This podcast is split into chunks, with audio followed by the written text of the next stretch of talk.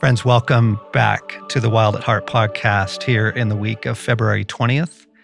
And is our habit. Habits are what shape our spiritual life. Our habit here is that we pause to center ourselves in the presence of God and our union with Christ before we dive into fresh content. So let's take a moment. Jesus, I give everyone and everything to you. Everyone, everything. Let's take a moment to release what you need to let go of today.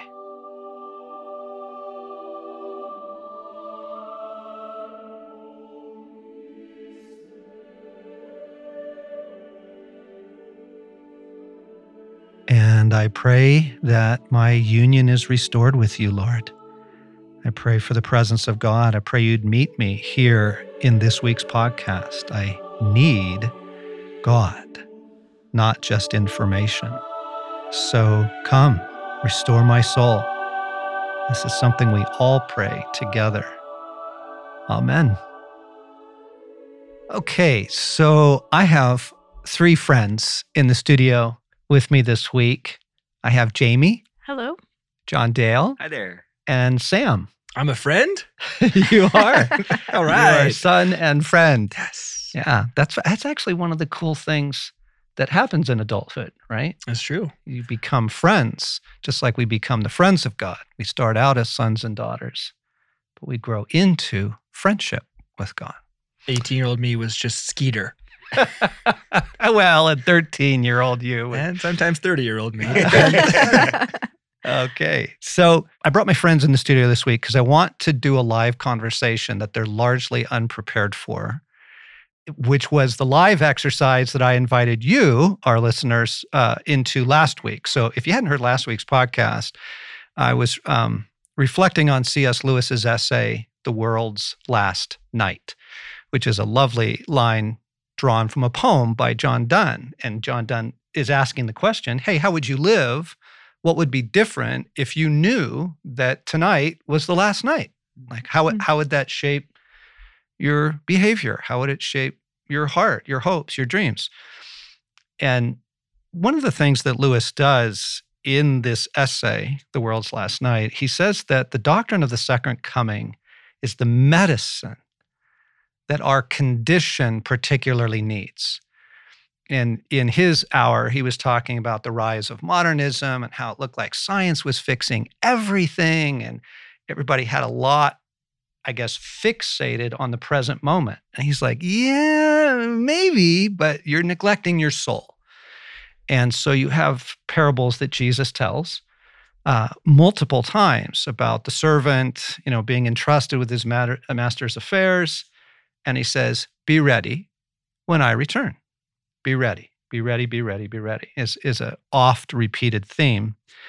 And what I appreciate Lewis does in the essay is he says, look, you can't, you can't constantly live in fear or excitement or whatever about the return of Christ.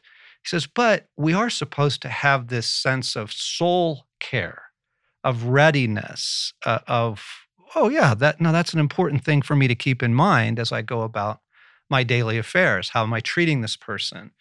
You know, what are my values in this moment? Where are my hopes set? That kind of thing, right? I think it's a really well balanced essay on it. So here was the mind game we did last week. Um, I threw it at Alan. It kind of no- almost knocked him out of his chair. Poor Alan. and I'm tossing it to you this week. I want to I want to conduct a live mind game, a live mental exercise, a soul care exercise. Let's reflect on readiness. What would it mean if you thought that Christ was returning in our lifetime? You know, sometime in the next 40 years. What would you want to do? What does that shift in you? I guess taking that into account, what begins to shift inside of you in terms of readiness? What are, what are the questions? What are the categories that come to mind? I'm struck immediately by uh, that my worldview comes into question really fast. Who do I believe God to be? What do I believe my salvation to look like? And there's a part of me that goes, oh no, oh no, oh no, my evangelism card, my report card is looking a little low and I want to make sure I get in the life raft. And this like older part of my understanding of God seems to resurface. Like Mm. if you said, Hey, he's coming back in 40 years, something in me goes like panic Yes. and mm-hmm. goes to, okay, I got to make sure that I've like told all my neighbors and the Girl Scouts are coming by in a couple of days and I got to like tell them. And it's not coming from a place of peace or grounding or assurance. Like there's some younger place in me that when you say that goes, oh no, like I got to make sure that I'm on the right side of things when he comes back. It's the part of me that when I was a kid, like we were just talking about, and I would come upstairs and the family was gone and they hadn't told me where they were going, I was like, I knew it. They all got raptured and I'm stuck here. Like there's a little bit, of, I want to just name it. There's that little piece of me that goes, yeah. Yep. Will that be okay? And have I done everything I need to do? And I don't like that reaction. That and I that reaction feels like it calls into question who do I believe God to be? Who do I believe myself to be? And what is my relationship? Yes. Yes. But I think that's a very, very common Oh yeah. reaction, Yeah, totally. right? I mean, across humanity, across time and space, that that would be a, you know, In time and space, we've typically used it with a doom and gloom type Mhm. vibe, right? yes. I can picture people with signs and like, you know, repent for the end is nigh um, Yes. as Mhm. asteroids are falling. And I forget, I think Vin Diesel's like driving through some wall of flame. But, you know, it's just, Yeah. it, it can be used to evoke fear. And I don't think that's the heart of this mental exercise, but I want to almost name that so it can clear the space. Yes. Yes. Because then, then that is the thing the soul needs tending to. Mm, mhm. if that if that's what surfaces, you see, if fear uh, and fear of ooh, my report card doesn't look very good right now, fear of judgment, fear of being cast out, fear of disappointment, then then that's the very thing that needs care. Mm, And so that's a good thing to surface in that way. You don't want to stay in that place. You go, oh gosh, I need I need to come back to Romans 8 1. There is no condemnation now Mhm. for those who are in Christ. Like and and just begin to go, right, my that these parts of me need some assurance, mhm. right? Mhm. John, I'd say the, the other side of, of that coin that Sam just mentioned is when I was younger, I definitely had like an internal dread that the return of Christ somehow meant the end of the good things Mhm. right? Which so now I have a completely different view, but I remember thinking, oh, if he comes before I have a chance to get married, before I have a chance to have kids, before I have a chance to fulfill, you know, these dreams and Yeah, goals. read between the lines there. Okay. Thanks, Sam. Uh-huh. you know, the good things. the dreams and goals. And so I I think for me, my perception and my my view has completely shifted since really since uh, you wrote All Things New. And now all of a sudden the, the shift has become that there is a switch to an expectation of actually things get way better Mm. Mhm. with the return of Christ Mm. rather than it meaning, oh, Mm. everything I haven't done yet that I wanted to do is is now going to be left undone. Mm. Yeah. The feeling that it could be loss Mm. was something that you feared Yeah, absolutely. for many years, right? That the oh no, this is some sort of loss. Right. right? I'm not going to get to finish this or do that. You, you just got your private pilot's license. Like, Yeah. I'm not going to be able to do that. I won't be able to fly. Yeah, all that, Yep. right? Yeah. Because what had been presented to me as life, you know, after Christ's return was unrelatable. Yes. Lots of singing, lots of golden streets, Yes. maybe a mansion and some crowns, but not things that I could wrap my mind around. Yeah, right. So, friends, as we're doing the live exercise, if our listeners, if it feels like loss, oh gosh, I want to flag that really fast. Like, that's important. If this feels like loss, that is what in your soul needs tending to, that your understanding of the future, the assurances of God, the promise of all things being made new. And what's fascinating is that when the disciples ask that, right, that things start getting rough. Yeah. Mhm. And and they're no longer in the yippee stage. They're now getting kicked out of the synagogue and their families are rejecting them. And so Peter's like, What is it that we're at? He says, We have left everything to follow you. So, like, this is costing us. What what's coming? It's just a really good question. Mm-hmm. And the beautiful thing, so Jesus goes, oh, he says, I tell you the truth, when the Son of Man returns, sits on his glorious throne, like all of you, and then he starts naming things lands, houses, relationships. He says, it's all coming back. And then he ends it this way, which is very funny. He says, oh, and eternal life. As if like, you're going to get it all back and you can never, ever lose it again will never be taken from you again. So the assurance, um, if it feels like loss, that's an important soul part of the exercise, right? What about for you, Jamie? What what comes up? Um, I I have two things, and and very similar to John, um, in that over the decades, God and often through all things new has reframed the way that I think of.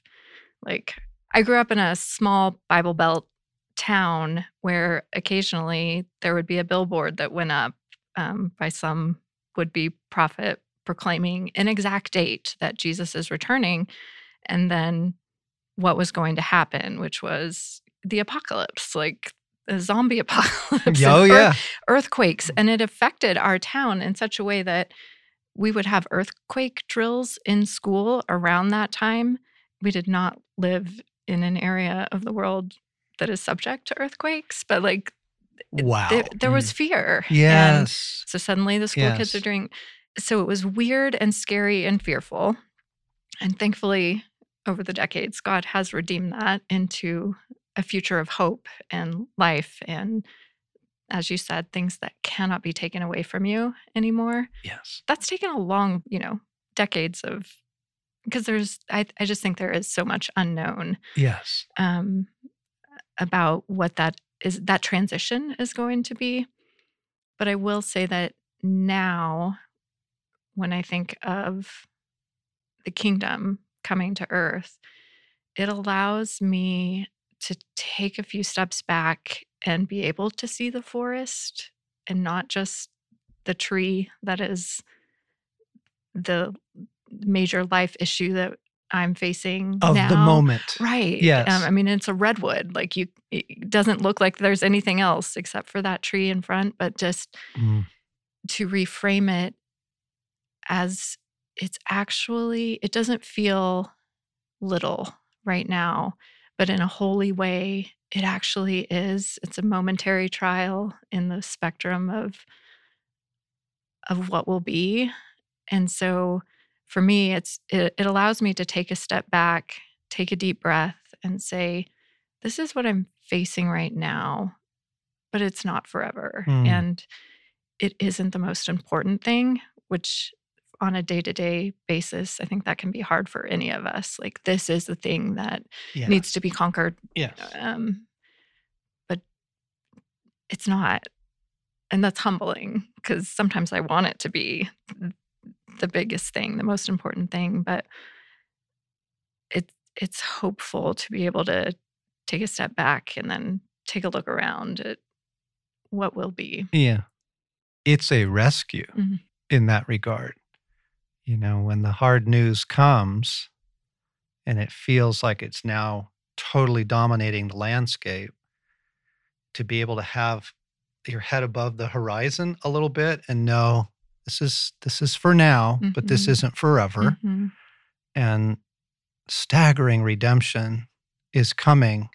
So uh, I want to I want to go to a quick footnote because it, it is true. The the vagueness, the yeah, what is that? Um, if if what the return of Jesus, what does that mean for the world? What does that mean for humanity? If that's vague, go to Easter morning Mhm. because he walks out of the tomb and he is now the resurrected Christ. Okay. So, what's that like? Does he have wings? Right? Is he now like 50 feet tall? Is he glowing? You know, like what? What is that? Is this like some bizarre new reality? And what you get is same guy, same personality, literally has the same body, except it is now made whole, but it has the the nail prints are still there. Like what? Like, and he can teleport. So that's pretty cool. Yeah. Yeah. You know, C.S. Lewis again said St. Peter for a few moments walked upon the water, and we will be in a universe that is obedient to the sons and daughters of God. We will be able to do these things. But it's not like freaky deaky. It's, you know, Easter is so concrete because it doesn't suddenly go like apocalyptic or bizarre Mhm. or outer spacey or, you know, and he's trying very, very hard. In fact, when he walks in the room and they think he's a ghost, remember what he does? He says, I'm famished. Do you have anything to eat? and he eats it in front of them. Um, um, um, um. like, like, like, like to, he's trying to ground them back into Mhm. guys, it's not freaky deaky. It is restoration. Yeah. So that's a little footnote on that. We're not, this isn't a podcast on that, but helpful. I'm struck that some of the things that stir up in me, I, I did mention like there's that first initial fear space. There's other reactions that I've been having um, as I've gotten older, and even in this moment, the conversation does feel a little bit like, this is classic me, but whatever. Um, it's a, it's a kind of honest conversation I'd want to have if somebody were dying. Mm-hmm. Like there is a transition coming. How would you live in light of that? Yes. and that to me isn't as doom and gloomy for whatever reason. Like it's interesting. Um, there's things in me that, John, like you were mentioning, of pieces I'm longing for. Like I really love to be able to walk my daughter down the aisle for her wedding, and I can feel grief in that, and I can feel this really quiet call that feels dignified to like be present in the day and be the kind of husband, father, friend, man Mhm. In each moment in each day that I would want to be if today were my last day. Exactly. Like what did I tell my children I love them? I was proud of them this morning, which I did. I had I had one of those like, oh oh, if I was in a movie, like these are the things you don't say because this leads to the car accident. Like we're just too keyed up for like, oh, they they settled their affairs. And so now it's like a nice transition. But this morning I'm like, what am I waiting for? What are you waiting for? Mm. like I am proud of you. Like I, I see you, I love you, I adore you. Um, and it, has this lightness to it of uh, it is a freeing way to be. Where I've I've been driving down the road sometimes and I'm like, it doesn't hurt me to call up an old friend and say, I'm thinking about you. I really hope that you are well. Mm. It's been a long time, and I just want you to know, like, Mm. hear hearing your voicemail. I'm fine. You're fine. I'm not worried, but I want you to know that I love you and respect you. Mm. And like uh, the lightness that comes from choices like that, they can just fill the day. Yes. Um, they feel like the antithesis of the like fear of ah, I got to get in the life raft. The Titanic is sinking. Like you better hope that you made the cut. Um, Yeah. it's the opposite. It's like this dignity of how would I live if I had 24 hours and I didn't know it. Like we've been with people who have had terminal cancers and these life sentences. And in some of them, their eyes are like the most mind blowing experience I've ever had in my life. When you look at someone who knows their mortality and they know where they are going and Mm. they are okay and they have peace, their eyes like they have a different dimension to them. That I'm thinking of several different people right now that we all know, and they just don't look like our eyes. Our, my eyes look like I'm thinking of the groceries I still have to get. yes. get. Glazed over. My eyes look distracted yes. Or Yes. hurt or conniving or whatever. And someone who has looked their transition in the fa- in the face, and I, and I use transition by means of like that transition from this life to the next, and have peace with it. I could weep just looking at them, going, "What is it that you know that I don't Mm. know?" And I want to cultivate that Mm. personally. Like I'd like to be the kind of person who someone goes, "Y- "It's a mixed bag," and you know it's a mixed bag, and you're also okay. You're well. Like, huh? Mm. Tell me about this. Yeah. The analogy of those who know their time is limited Mhm. and what they do with it is a really good analogy. Mhm. That's really helpful to go, exactly, right. It's the medicine our condition needs. And Lewis was applying it both to humanity, but he was also applying it to society of like, hey, gang, this, and, and these scientists will tell you this planet does not go on forever. So let's be realistic about expectations and, and that sort of thing. And, but on the human level, on the human level, yeah. Um, when uh, after Nona Jane passed away, mom found a note that she had written to her church. And in it, she was telling the priest that cancer was the greatest gift I'd ever been given. Mhm. And you're like, what? That's crazy talk. How can you say it was horrible? It was ravaged her body. And but she recalibrated everything. Mhm. And she's like, what's important? How am I going to live? I, I literally have been given a date, you know, a ticking clock. I now know that I have to choose and live differently. Like, I'm not just going to burn up time. I'm going to tell people I love them. I'm going to, you know, do the things I wanted to do as a human being, you know, that not the bucket list stuff. She didn't immediately go Mhm. skydiving. I went skydiving. I went Rocky Mountain climbing. No, it does reveal what you have below the surface, though, doesn't it? Is that a song? Really? Yeah. Yeah. Dear Lord. You didn't For a know that, while, that though. I think. yeah, it's pretty. That's it. Yeah. John, I I find um, that my focus shifts to things that matter, and you know, I think alluding to like the the bucket list idea, I really like that in all things new, you gave us eternity for the bucket list. Because it takes the it takes the pressure off the today and the now, and it causes me to ask the questions what what are the things that we get to take into eternity with us and our relationship with god is one of those pieces i think you know our relationships with others. And all of a sudden i find myself like my prayer shifting to god i want what i need to mature Mm, and become the person I am supposed to be rather than I want, oh, I want success or I want, you know, wealth or poverty, depending on what one's view of, of the impacts of those. It, it becomes, God, what what do you, what do you have for me that will cause me to grow and mature? mm, Because that's something that goes with us. Our relationships go with us. Our maturity goes with goes with us. Um, and so, I, I whether we look at the you know the end of our life being the point of transition, the return of Christ being that point of transition, um, either way, it's those it's the same the same things, yes. the same impact that it has on our today. Hopefully. Yeah, Ho- hopefully. right? right? If we're being conscious about it, which is that invitation Yes. to be ready. Yeah. Take this into account. Yeah. Right? Yeah. So I've been reading this fantasy series that I've loved. And in the fantasy series, it's called The Wheel of Time, there is this great race of warriors that like everybody knows you don't fight because you will just take such high casualties.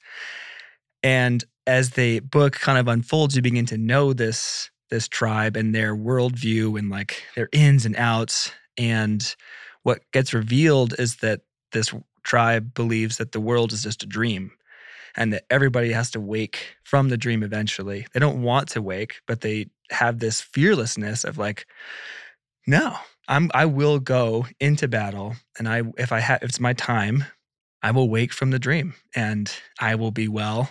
And like reading it the first time, chills go through your bodies. You're like, oh right, these people actually have some concept for what happens. And it did make me think of the echoes it has for the verse in Revelation they did not love their lives so much as to shrink from death. I'm like, what?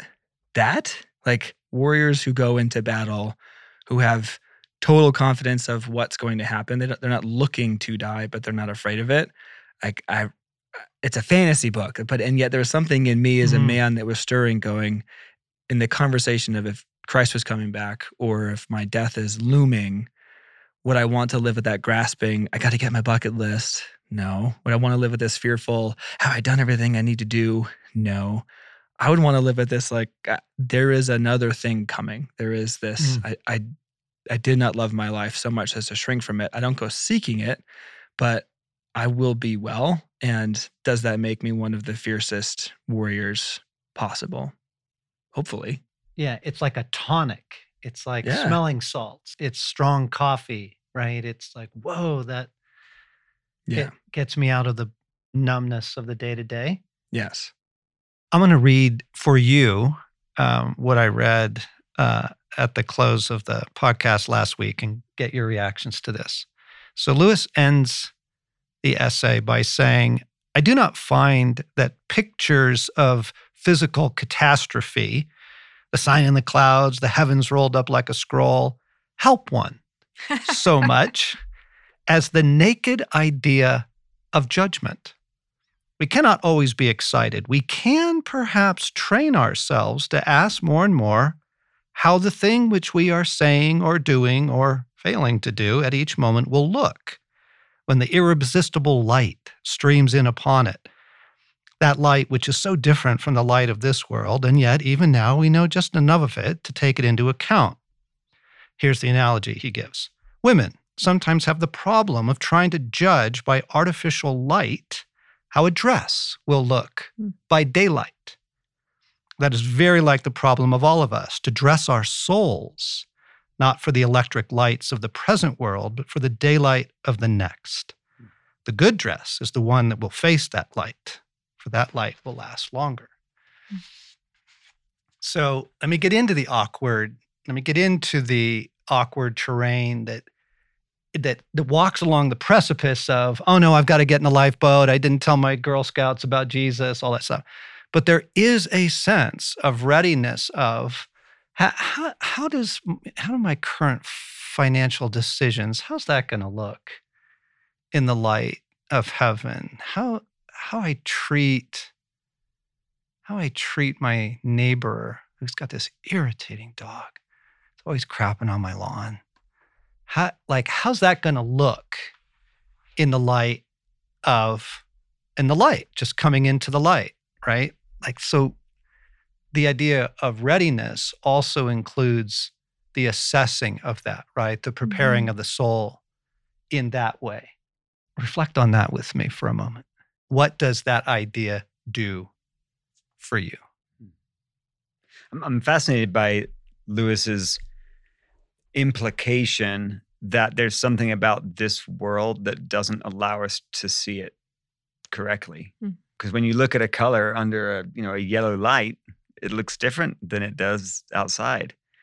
And yet there's clearly that call to say, no, what what is the truth of this action? Mm, Um, like what what's what's going on at the heart level rather than just mhm. how is this looking to those around me right now? yes right exactly So if if I have a view of eternity and a hopeful view, a restorative view of eternity, but find myself walking day to day in a world that is beyond troubled and watching the struggles of friends, family, strangers, um, humanity, when I am plugged in to a view of God's kingdom is coming, maybe soon, I react with this unconditional kindness um, towards those around me. Like, that is what we all need. I mean, we need God, obviously, but this world is brutal on so many levels that even just small acts of kindness towards one another or something that I can offer a fellow human being seems to be the way God is saying, This is how you love right now. Mm, Um, it's brutal out there. And it sounds so simple and maybe a little pithy, but like, be kind. We, mhm, we need that. mhm. We need that so much. So that's what gets stirred in my heart when I think of transitioning from this world to the next is what do people need right now? And what can I offer them? And often it seems like so little, but As opposed to my irritation, well, I wasn't going to call you out on it, but Right. or, or or whatever, like how I want to react in the moment, yeah, right? Uh, or my envy, right. or my dismissal, right? Uh-huh. And maybe part of it is like that's how I feel loved right now. I had a, a really rough morning a couple weeks ago and decided that a little bit of caffeine was going to be necessary to get through the day. Stopped at a, a coffee shop and as the barista was making my coffee, she said, Would you like me to heat the cream so that it doesn't cool your coffee too much? And it was just this tiny little like gesture, and I almost sobbed in the coffee shop Oh, just from this kindness. Like, I don't know her, she doesn't know me, but like just that simple little act Mm. of let me heat your cream so your Mm. coffee stays warmer was like, that's exactly what I need right now. Uh, on a small level, but it felt huge in my own heart Yep. at that time. yep, yep. Yeah, a couple thoughts. The the Orthodox saints have this bad habit of saying things like, I have only just begun to repent on their deathbed. And I don't like it because I'm like, you're the saint. Right. And you're the one saying, I am well aware of my shortcomings in this Yes. place as I am as I am dying. And it makes me uncomfortable because there's all I I am aware of all of the places in me that go, you know, I'm pretty good. And I deserve to have this little tiny thing on the side that like is I'm just gonna keep it here and it's fine. It's fine. Leave me alone. It's fine. Um, and yet that invitation to I know that we're bumping into the different ways that we all imagine holiness and just how that's going to be different and that's going to be crazy making and I actually tend to stay away from things like that because I don't like where I think it's going to push some of the listeners into of ah the white bleached gospel robes and like the, you've actually lost what makes you human because you become so Yeah. starched. And Jamie, the example you're giving makes me think of like the how I have felt in the wake of deaths close to me is that I I move a little bit more slowly and carefully and like if I bump the edge of a table I'm to like bruise. Like, I I feel more fragile, but I also feel like I'm I'm slower and hurry is gone and like my humanity is back. Mm. And I, I've noticed that sometimes that acts like a smelling salt as I move through a coffee shop of like, oh, here's somebody who's like very in touch with humanity, very in touch with grief and loss, and also beauty and goodness and hope. And I I've liked being in those spaces when they've come because it feels a little bit like the saint, like I'm aware of it. Like I'm a, I'm aware of those places. I've only just begun to repent. I want these places in me addressed. And when I find myself in the spaces that are free from it and very grounded in what makes me human and worthy of redemption, then I'm like, oh, this is what you meant by being like a light on a hill. Not like we're creating this giant show where I'm going to put on this performance and be like, all right, and an altar call and brr, like this this great experience. Like, oh no, there's something about you that is drawing everybody in because you Mhm. are grounded Mhm. and real and present. And I, that's yeah, I, those people throw me off when I'm not in that space. Mhm. When I'm in my like mode of hurry and get things done and and just get through the day to where I'm not responsible for anybody else anymore, and I bump into somebody that's like that, it's it's annoying because it's like they grab my anchor and they yank me, and I like will look back and go, "Oh, you're like actually here right now."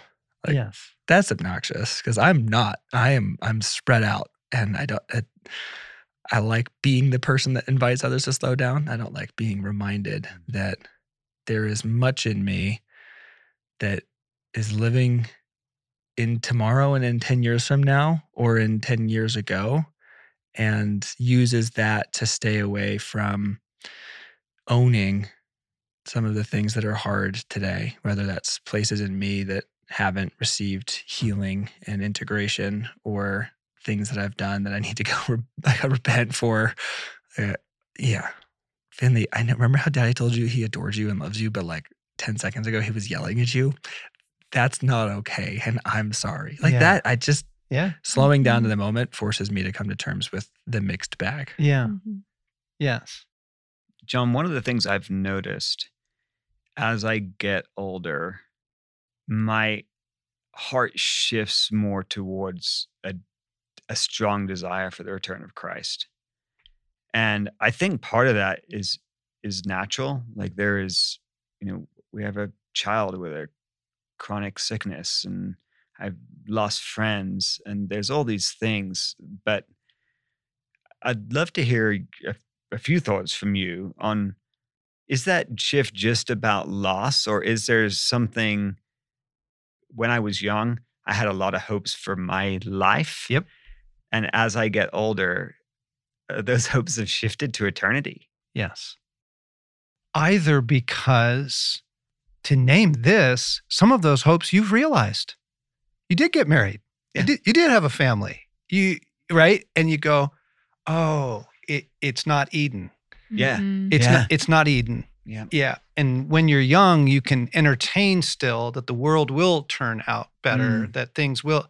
But as you get older, you either, and this is on this is on both sides, it's good. You either experience really wonderful things and say, but it's not enough, Mhm. right? Like the for one thing, they don't last. Right. Right. Uh, The best moments Right. fade, you know. I hate that. Or yes, you, the accumulation of heartache Mm. as you get older. There is a reason that old people love rocking chairs. And Sam, you're in you're in training as a therapist now. Do you know why? Yeah, it heals trauma. It it heals trauma. Rocking. That you can actually just do this. It's a self-soothing behavior. You can you can rock. Mm. And it, it I mean, you'll see people in trauma doing it. You'll see children doing it who are in trauma situations. That's why we've changed all the chairs of the outpost with rocking chairs. not yet. Not yet. But it's a fascinating thing. I as a as- okay, so again, as a kid, as a young person, I always thought, what the what, what's with the rocking chairs on the front porch thing? That's just way too classic. And now I have only empathy and Mm. kindness and go, it's the accumulation of a life of trauma. Mhm. It feels good to just rock, right? Because it's the womb and, and all that. Mm. So I think it's both, John. I think it is dreams have been realized and we recognize just how temporary that is. Yeah. Mhm. And heartache has accumulated to the point that we say there's nothing in the world in this condition that will fix that. Yeah. It just won't. We need the world made new. Mm. We need humanity made new. I need to be made new. And and yeah, I think that's um it's what the older saints simply called wisdom. Mm. Right? You you gain wisdom with age. Mm. Yeah. Yeah. Thanks for thanks for this. Thanks for coming in and just doing a live exercise because I want our listeners to do it. I want this to be something reflective. There are so many times that Jesus says, I want you to be ready. And by that, he's not saying freak out, run around in fear, cower in cower in fear, none of that. But he's saying, look, there is a there is a preparedness that the wise soul, the the the the alert human being, the awake human being is going to operate in. How how is what I'm doing right now actually how is this actually going to be evaluated? It looks good to me, but I'm actually being really manipulative right now Mhm. you know, or are all of my hopes set in this vacation because when it's over, I'm going to be heartbroken that it's over. Then what? You know, so it's it's a it is the medicine our condition needs. It feels very different to ponder the difference between if tonight is the last night and 40 years from now. Yeah, because 40 years from now really feels like a lifetime. Yeah. You know, if Christ is coming back sometime in the next 40 years, like, well, I may, I'm possibly passing away in the next 40 years at my age. And so, so it's sort of just the same. Yeah, it's kind of the same like, Live your life well. yeah, exactly. Whereas if it's, no, like Christ comes back tomorrow or tonight, like that's, uh, there's an immediacy to that There you go. that really does impact today.